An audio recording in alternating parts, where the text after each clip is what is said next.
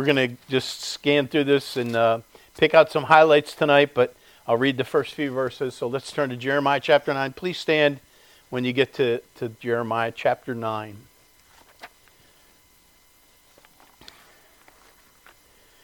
And beginning in verse 1, Jeremiah writes, Oh, that my head were waters, and mine eyes a fountain of tears, that I might weep day and night for the slain of the door of my people.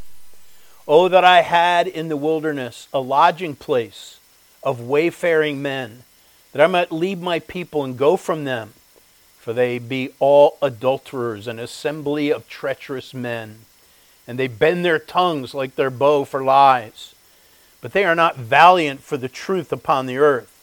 For they proceed from evil to evil, and they know not me, saith the Lord. Take ye heed every one of his neighbor, and trust ye not in any brother. For every brother will utterly supplant, and every neighbor will walk with slanders. And they will deceive every one his neighbor, and will not speak the truth. They have taught their tongue to speak lies, and weary themselves to commit iniquity. Thine habitation is in the midst of deceit. Through deceit they refuse to know me, saith the Lord.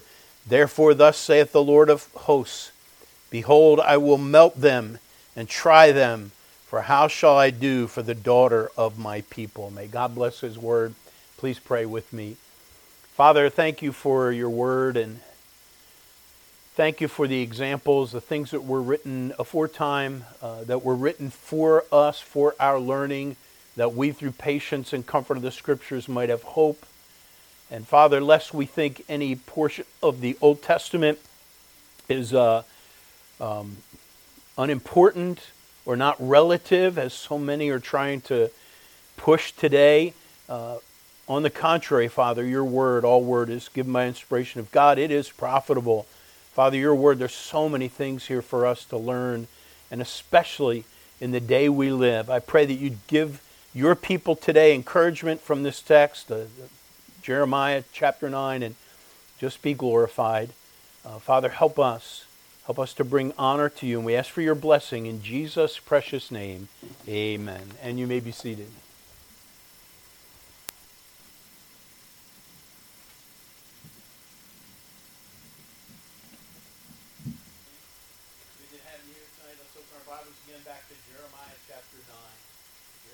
chapter 9.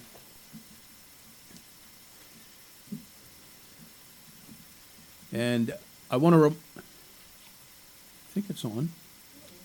Yeah, it is on. Okay.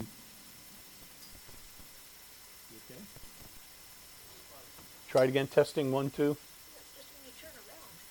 Okay. All right. Thank you. When I turn around. Okay. All right. Jeremiah chapter 9.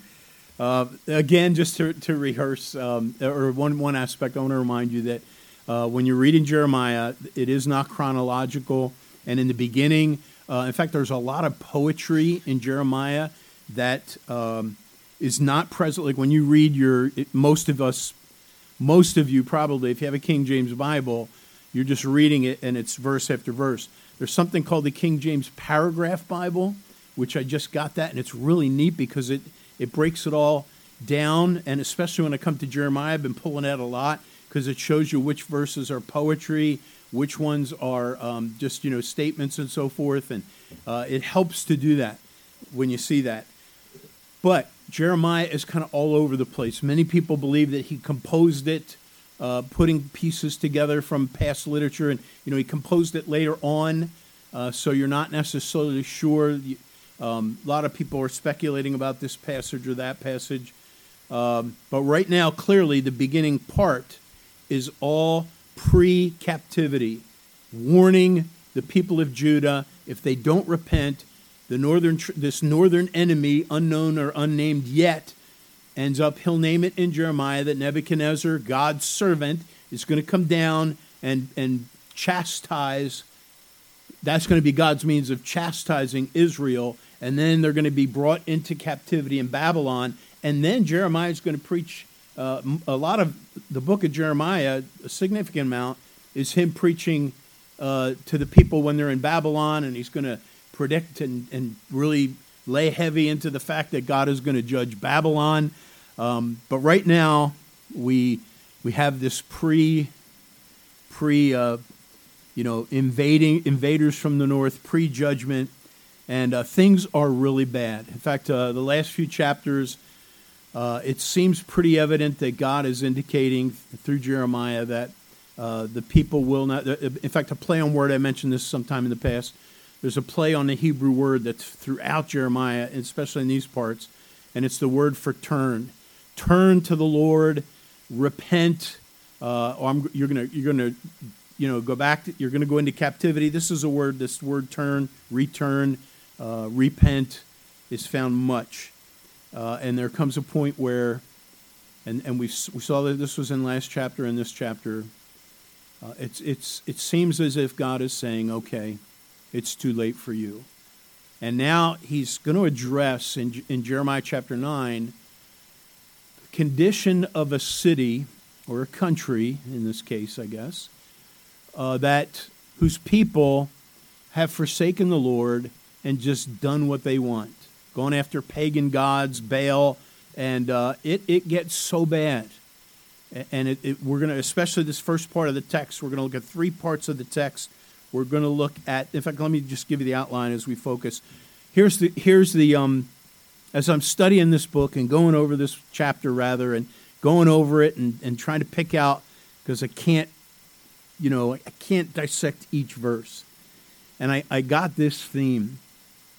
Uh, this saying of Jesus kept coming to my mind as I'm reading Jeremiah's words and God's words to Jeremiah, and he and basically it's it, the phrase from Jesus is found in Matthew chapter 10 and verse 17, where Jesus is sending his disciples out, uh, preparing them for ministry, and he says this: "Beware of men," or in in the idea is he's saying beware of people. He's not saying, you know, he's not misogynistic there and or rather the other way. I forget. He's not saying men are evil, women are good. He's saying beware of people. Beware of people. Very cynical. Here's what Jesus said in Matthew 10 17. Beware of men, mankind, for they will deliver you up to the councils, and they will scourge you in their synagogues. And when I'm reading through Jeremiah chapter 9, I'm getting the idea that he's saying, Beware of people.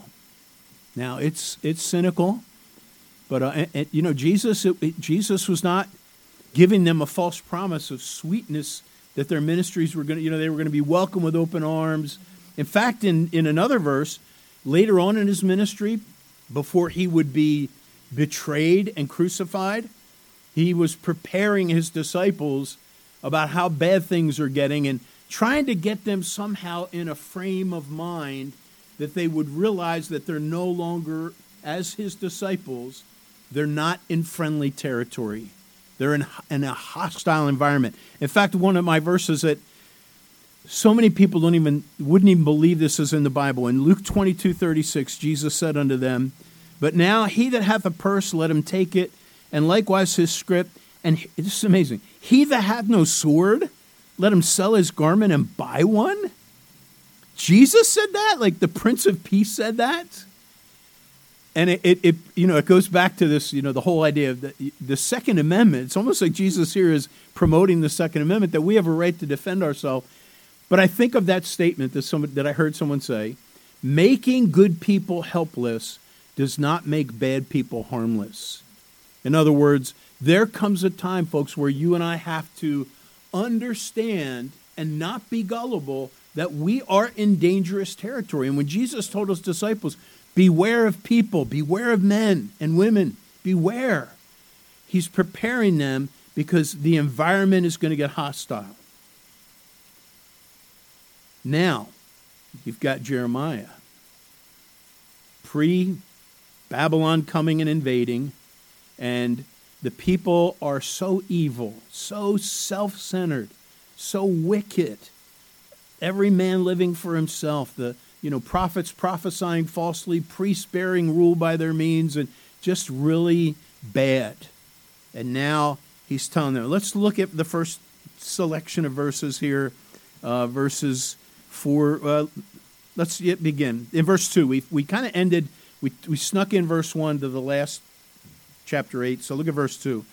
Oh, that I had in the wilderness a lodging place of wayfaring men, like a hotel, that I might leave my people and go from them. For they be all adulterers, an assembly of treacherous men, and they bend their tongues like their bow for lies. They are not valiant for the truth upon the earth, for they proceed from evil to evil. In other words, we would use the phrase, it's gone from bad to worse. That's the idea. And they know not me, saith the Lord. Take ye heed every one of his neighbor. Here's the challenge. It's you know, this is I just hear Jesus saying, Beware of men, beware of people. Take ye heed every one of his neighbor, and trust ye not in any brother, for every brother will utterly supplant, and every neighbor will walk with slanders. Right there, just uh, you know, the idea of every brother will supplant. In other words, they will even the even your own brother will will use you and take advantage of you. Every neighbor will walk with slanders. They'll slander one another. They'll think nothing of it. And they will deceive everyone his neighbor and will not speak the truth. They've taught their tongue to speak lies and weary themselves to commit iniquity. This is, I mean, this is cynical, isn't it? I mentioned the word cynical this morning. Look at verse 6. Thine habitation, you're going to live in a place, is in the midst of deceit. Through deceit they refuse to know me, saith the Lord. Therefore, thus saith the Lord of hosts Behold, I will melt them and try them, for they shall, for how shall I do? Uh, it's like he's saying, What else can I do for the daughter of my people? Their tongue is as an arrow shot out, it speaketh deceit. One speaketh peaceably to his neighbor with his mouth, but in heart he lieth wait. And of course, verse 9, God says, Shall I not visit, i.e., judge them? For these things, saith the Lord. Shall not my soul be avenged on such a nation as this? Can you imagine living where things have gotten so bad that, that God is telling you, be on the, just be careful. Be careful. You cannot trust people. And uh, clearly,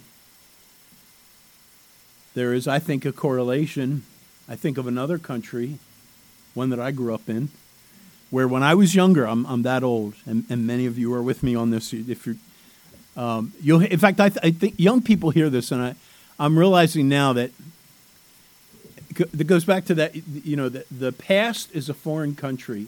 They did things differently there. That's true for like when you're studying history, but even like just our youth, people will say this, and and I think I, I've heard that kids like they don't believe it. We're, uh, and you've heard, you've heard adults say this. We used to be able to leave our doors unlocked. We could leave our keys in the car. And young people hear that and they're like, what? There's no way. And it's true. Don't some of you remember that? Or was it just Westchester? Okay. Yeah, you do remember that, where you really could do that. You can't do that anymore. Now, is that, is that just, oh, we're just being skeptical? It's what I think God was doing to Jeremiah and, and his people. He's, he's challenging them. You don't know who you can trust. Character, morality has taken a dive, and you've got to be careful. In fact, the risk is being presented here is people at their worst. People at their worst. I um came across a, a story, an illustration, a Civil War story. And my son in law is a Civil War buff, so I ran this by him just to, you know, check with Ethan to make sure it was okay. He never heard this story, but he, um, it's about Nathan Bedford Forrest, and he, he said, he's the kind of guy, though, where that sounds like something that could have happened. But the story goes like this It happened in late September 1864, where Confederate General Nathan Bedford Forrest was leading his troops north from uh, Decatur, Alabama, toward Nashville. But to make it to Nashville, he would have to, to defeat the Union Army at Athens, Alabama. When the Union commander, Colonel Wallace Campbell, refused to surrender, here's apparently what, what uh, Forrest did. He asked for a personal meeting, and he took General Campbell on an inspection of his troops. So you know he came. He just wanted to give an inspection of the troops, and they'd look at the troops, and then they move on. And as they moved on, the troops would pack up and go to the next location and set everything up, even with all the armament. And then and then Forrest would, you know, enter with um, Forrest would enter with enter with Campbell, and they'd take a survey of the troops and see all that, and and then they'd move on. You know, let's go look at the next place, and then the the, the camp would actually pack up and then travel. And apparently, they did this for so long that he returned to his his, his base, and I guess that that Campbell apparently was so impressed that he surrendered right there, to, you know, and avoided the conflict because he was under the impression that he had this vast enemy. Now, if that happened, that would be some would call that that is brilliant, uh, you know, uh, maneuvering. Really great way for a general to avoid conflict, and it's true. But of course, that's in the conditions of war. But I remind you, when things get so bad, things were so bad in Judah, people had stooped so low. I mean, notice and, and the, notice all the. These are not generalization. Everybody slanders his neighbor. I mean, you, you see these broad sweeps that that that paint a very bleak picture.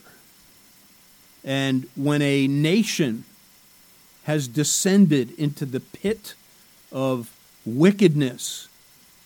Every man does that which is right in his own eyes. When it just becomes so bad, it is a dangerous place to live. And clearly, that is happening in our country. I'm convinced of it. I remember years ago um, doing a message, I think I called it The Church Safe Haven or Mission Field. And it was a, time in, in my ministry when I was realizing, um, you know, a lot of people would come to church, and, and I've heard this so many times. People say, you know, I, I'm closer to my church family than I am my own family. And it's very easy in a, in a church where, there, where there's love to, for people to let their guard down. And when I did that, I wanted them to realize that the idea of apostasy, there are those who creep in unawares. You've got to be careful. Yes, the church can be a sweet refuge, but always keep in mind that it is also a mission field. You, you should never let your guard down so much, and this has happened many times, where because someone comes to church and sits through the messages, other people will think they're on the same page with us, they believe the same thing, they worship God, and they may be as unbelieving as they come. And I think that is a, a, you know a lesson for us. And that's I shared this Wednesday, but I didn't have the direct quote with me, with me so I want to share it now because um, the word crucible. In fact, in fact, look at this because God even says in uh, in Jeremiah, He says in verse seven, "Therefore, thus saith the Lord of hosts: Behold, I will melt them and will try them." For how shall I do for the daughter of my people? In other words, what else can I do? And this is a picture of refining. We mentioned, I think it was last week in Jeremiah 8, where he really paints that and talks about the, the refining. And here it is again. And, and a crucible is a vessel where things are refined. It gets heated up incredibly, and then they'll put metals in there either to purge the impurities or chemicals. And so a crucible is whatever vessel things are tested in. So it's fiery trials, and they're going to come. And that's exactly, and here's this quote. Was a, there was a pastor, I think he's still alive actually. Uh, pastor Al Martin was a pastor in, uh, in Montville, New Jersey, Trinity Baptist Church. I believe he's retired now, but, uh, but uh, held so highly in esteem. His peers, everybody. And uh, this book that I just started reading gives this in the, in the preface about him. He says, for nearly five decades, talking about Pastor Martin, for nearly five decades, he both taught and faithfully demonstrated how pastors should discharge their duties in the crucible of the local church. And I remember reading that and thinking, I've never heard the church called a crucible. But for a pastor, you know, it, it, it can be. And, and, you know, this man spent almost five decades. I love this saying, again, faithfully demonstrating how pastors should discharge their duties in the crucible of the local church. And I've come to realize that every one of us have different crucibles that God has put us in. There are things, being a pastor, uh, that other people do not have to experience that are severe testing. Just like in your life, there's different crucibles. I thought of Peg Willie and mentioned her on Wednesday. Peg lived, she was going to be, how old was she going to be? 20, 90, 96 later this month, right? The 24th? She was going to be 20, uh, 20 she was going to be 96. And if you know Peg, it got to be a challenge towards the end. But you know what? I, am pretty sure I'm not going to make it to that. She's, she had to go through a crucible. Uh, and, and, praise God, I, I told Skip this week about Peg, and he immediately said, "Praise the Lord!" You know, he just, he just, when somebody dies that's a believer, he gets so excited, and well, he should.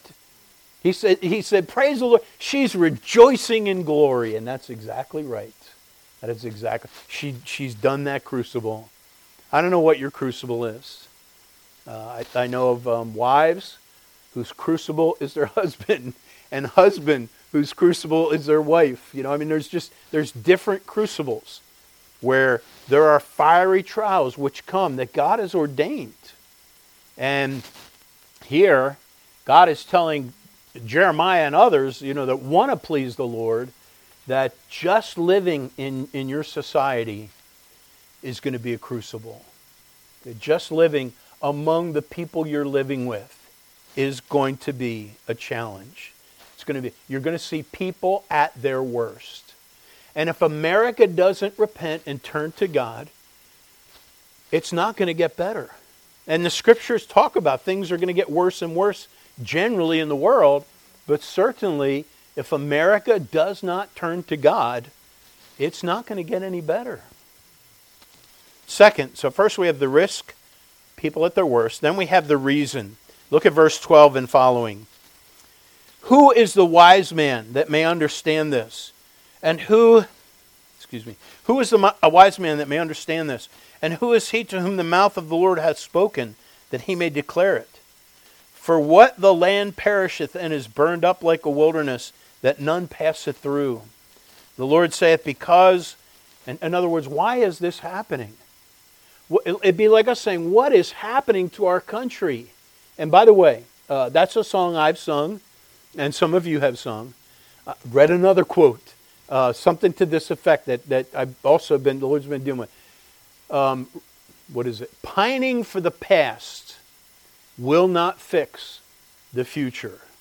And that is very good. In other words, we can spend a lot of time just saying, oh, it's not like it used to be. Wow, things are bad. I remember, and we can do that to agree. But you know what? Doing that isn't going to change anything. So he, look again. He says, um, "Why is it like this?" Verse thirteen, Jeremiah nine thirteen. The Lord saith, "Because they have forsaken my law, which I set before them, and have not obeyed my voice, neither walk therein, but have walked after the imagination of their heart and after Baalim, which their fathers taught them. Therefore, thus saith the Lord of hosts, the God of Israel Behold, I will feed them, even this people, with wormwood, and give them water of gall to drink. I will scatter them also among the heathen, whom neither they nor their fathers have known, and I will send a sword after them till I have consumed them. So God is talking about consequences. You know, if you if you just jump into a pers- um, a certain passage of scripture without considering the context or learning the context, be very easy to be misled. Like if you jumped, if you opened your Bible one night for a Bible study, and you jumped into this portion or other portions of Jeremiah, and then tomorrow you just open your Bible at the book of Job and jumped into some of that you might think, wow, they're so similar. Because God is talking about consequences. And you, when you go to Job, you may read some of Job's friends who basically said the same thing to Job. But there's a difference. They were wrong. Job was a man of God. And, and God was testing Job for a whole different purpose. But here, they were experiencing the consequences of their action. They, they, God is telling them. In fact, to go back because of um, why, verse 13, because they have forsaken my law, which I set before them. And I want to ask you something. Is this just, you know, focus? God's focus is on rules and restrictions. You got to stay in the lines. You got to don't go, don't do this, don't do that, don't do this, and that God is just this severe God who's almost like anticipating eagerly that we would mess up and step out of the lines so he can zap us. If you have that perspective of God, you're way off. I want to remind you someone came to Jesus in Matthew chapter 22 and uh, not having sincere motives, he gave Jesus a trick question. This guy was a lawyer, a, a, a authority on the law. Remember, when you hear lawyer in the Bible, uh, they were lawyers of the law of God. They were, you know, they knew the law of God. It wasn't like lawyers today and, and that. And uh, so this one asked him a question, tempting him. And he said, Master, which is the great commandment in the law? And Jesus said unto him, Thou shalt love the Lord thy God with all thy heart, with all thy soul, with all thy might, mind rather. This is the first and great commandment. The second is like unto it. Thou shalt love thy neighbor as thyself. Now he, he knew this man's heart. He knew that he was trying to trip him up. And so Jesus summarizes by giving the, the first, you know, the, the, the two primary points of the law love God with all your heart, love your neighbor as yourself. And then he said this in verse 40 On these two commandments hang all the law and all the prophets. In other words, God is not focused on, all right, you stepped out of line, you're going to pay the consequences. God is looking for our heart and he did not have the heart of the people of Judah. And he wants our heart. And, and sometimes people can get so distracted, they can lose sight of why we are in this Christian life. It's not so we can sit there like the Pharisees and just pick apart everyone else's life and sit up on our throne casting condemnation so we feel good. Christianity, folks, is about loving God. Why do we follow His law? Because we love Him. And, and remember, the whole purpose, if you love God, this is the love of God, that we keep His commandments, and His commandments are not grievous. Now, get the difference. I've used the example before, and I'll just bring it up again. Um, if you're in a loving relationship with your spouse, uh, I remember first getting married and having to realize that no, it's not I'm being free from my parents and whatever their quirks were, I'm finally free. Now I've got this other person that has quirks, and I have quirks. And you see this, and, and one of the biggest things is I began to realize that um, I already knew I was a little OCD, and my wife was OCD, and we, you know, we had these little things and at first it was like, well, why should I do that? But then I began to realize because I love this woman, she loves me, we find out what one another's quirks are. I mentioned, you know, there's a whole routine that I've been doing for decades. I don't even think about it. You know, little things like spraying the shower after you're done. She's got this, you know, I, am to, don't you hold my wife, again, don't you hold the eggs against my wife. Uh, but, you know, like spraying the shower and, you know, all these little things to help things, the world become clean in our house. And at first, it might have been a little grievous, but I love my wife, and, and I, do, I do them now so much, I don't even think about it. They're not grievous. And that's the idea with God. You know, if you're struggling with following God's word and the things that God wants, and you're looking at it only in the form of legalism, I'm being condemned. Oh, this is so hard. Why do I have to do this? Do you love God? Do you want to just, do you want to do the things that please the Lord? And, and, and the greatest commandment, in fact, all the other ones, they hang on this love the Lord with all your heart. And by the way, if you do that, it's going to affect the way you love your neighbor. And all the laws are based upon either loving God or loving your neighbor, being selfless, love. And, and that's the key. And that's what Judah was not doing. They had walked away from their relationship with the Lord, and they're following Baalim. We talked last week about how, how well that went down on the, on the showdown on Mount Carmel. Remember that? There is no Baal. Those silly prophets were, were getting themselves all worked up, crying out to nothing. It wasn't that their small g God was asleep.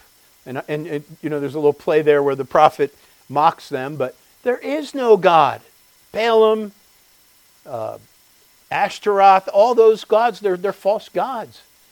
Yahweh is the real God, and He wants a relationship with His people.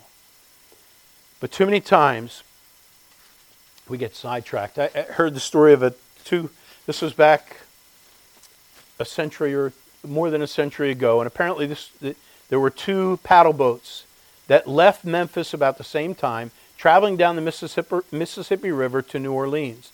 And as they got side by side, the sailors from each ship started to taunt one another. Ah, you're going so slow, turtle's pacing. You know, they started to get, uh, you know, challenging one another. Both of them were cargo, you know, cargo paddle boats. They had, they had things they had to bring to it to the to the location, but they started competing.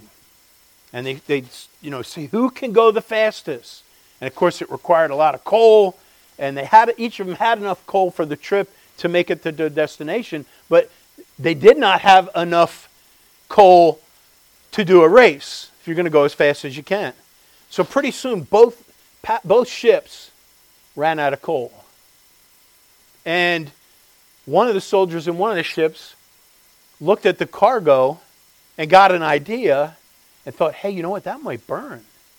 And he started putting the cargo in, and it burned just as good as coal. And so they started, and then the other one found it, and so they, they both of them apparently, like they just, they burned up all their cargo. And when they got there, one of them won. But you know what? They had no cargo. And can you imagine having to answer for that? This, the cargo belonged to someone else. You had a job to do. And they lost sight of that. Now, you know, you and I have a job to do here. We are stewards of the gospel. We are stewards of our families. We are stewards of everything. And if you and I lose sight of that on this little race in our lives, we may sacrifice what means the most. And, that's really kind of what happened to Judah. God, when He sent them into the promised land, He even knew ahead of time and warned them in Deuteronomy listen, I do not want you to follow their gods. I want you to devote yourself to me. And of course, they failed. Look at verse 17. Thus saith the Lord of hosts, consider ye and call for the mourning women. Those, you know, the women that back, and, and this is still true today in other cultures, where, where they, they would literally hire people, women, to, to lament and wail for a long period of time when people died. And that's what he's saying. Call for the professional mourning women uh, that they may come and send for cunning women. That's women that are trained in this area of, of that, that they may come. Let them make haste and take up a wailing for us, that our eyes may run down with tears and our eyelids gush out with waters.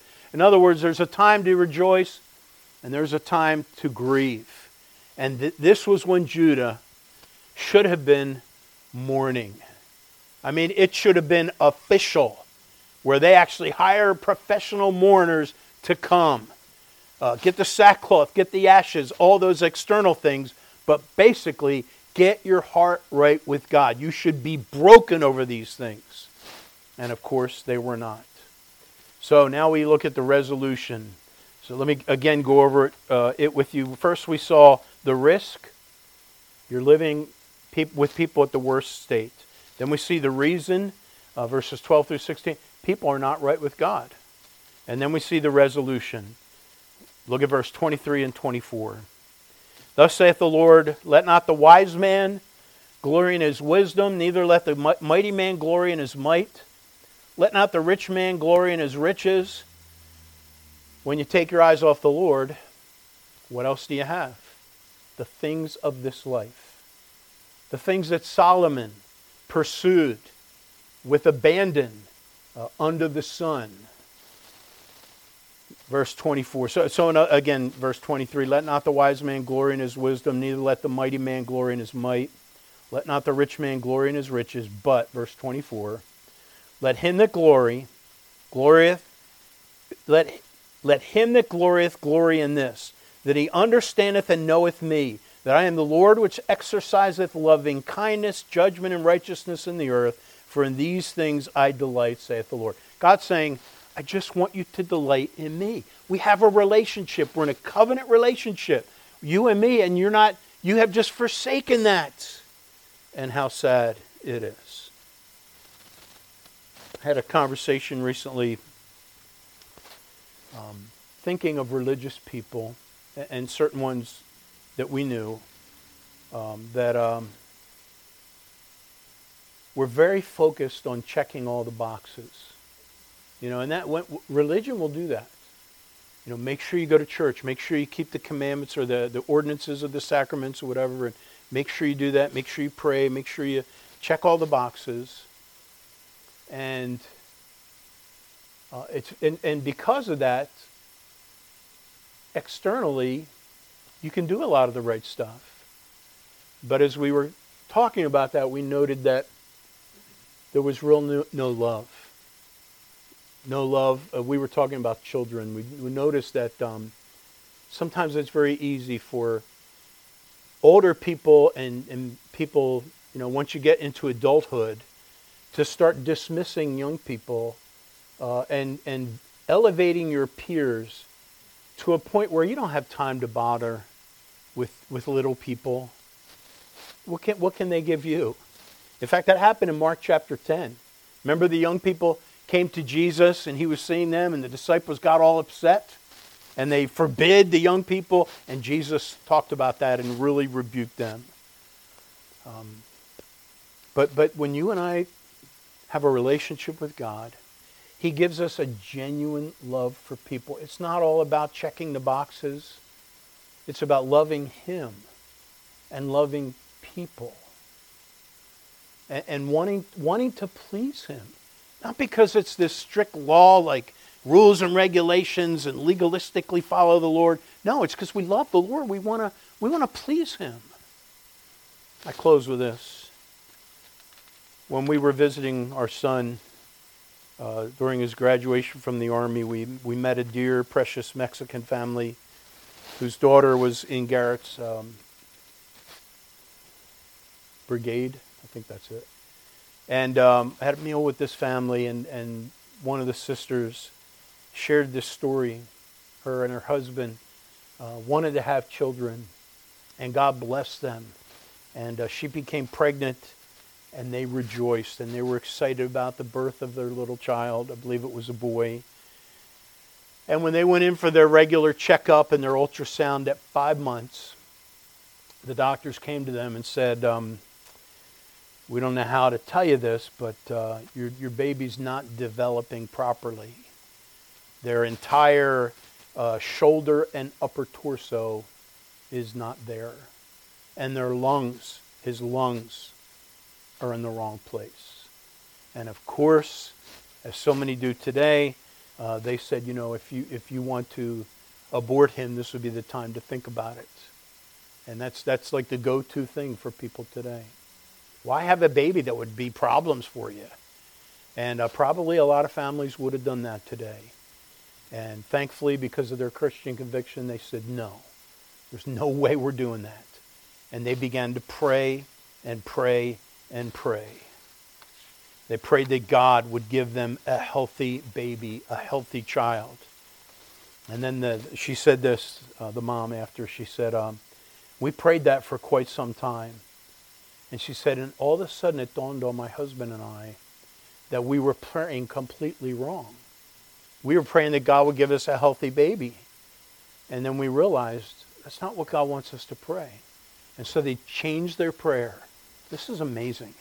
And they prayed that God, God's will would be done and that He would give them grace to handle whatever is ahead in the care for this child.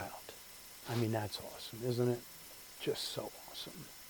And, uh, and that's the way they prayed. God, w- whatever we want your will to be done, and whatever it is, just give us the grace to meet the needs and be the best parents we can. And the baby was born completely healthy, no problems. How many times today that would happen and human life is not cherished because people do not realize that human beings are created in the image of God. They have value, all of them. Well, Judah had lost sight as well. Things were pretty tough, things were bad. And I close with this. Uh, I, I came across this a couple years ago, and I've used this quote a lot. I don't think I quote George Washington ever, except for this quote, you know, uh, but it's a good quote. And from what I read about George Washington, he was a man of integrity. And if you've bought the lie that, well, he owned slaves, I want to remind you the past is a different country. They do things differently there. You're going to condemn people in a different context. When you don't study that context, you are being foolish. He was apparently a very godly man. But here's, here's his quote, and I love this, and it's about friendship. And this probably would have been a great quote, quote for the people of Judah. You remember, remember the first few verses? Like, don't trust anyone. Beware of people. Here's what he said again. He said, Be courteous to all, but intimate with few. And let those few be well tried before you give them your confidence. True friendship is a plant of slow growth and must undergo and withstand the shocks of adversity. By the way, any genuine relationship that you had, any friendship that's going to stand the test of time, has got to go through the crucible of adversity. There's another crucible friendship, relationship, church. You become friends in church. And if you'll stick it out and let that adversity, let it mold you and grow you, you'll find the best friends you've ever had. And unfortunately, too many people abandon ship because they don't want to go through that adversity and allow themselves to be tested. So again, he says true friendship is a plant of slow growth and must undergo and withstand the shocks of adversity before it is entitled to the appellation. Good stuff. So today, what's the takeaway for us? Just folks, let's realize that we are in a time where people are not right with God, and we have to be wise as serpents and harmless as doves. We have to love people to Christ, but even in the church, we have to realize that not everybody is born again, and not everybody's walking with the Lord. And that's why they all of us have to go through that adversity. You come out on the other side and you'll have friendships for life. We have that here. We, uh, we really do. I mean, some of the best relationships. Unfortunately, there's a stupid thing called death, and all our dear friends, you know, keep leaving us.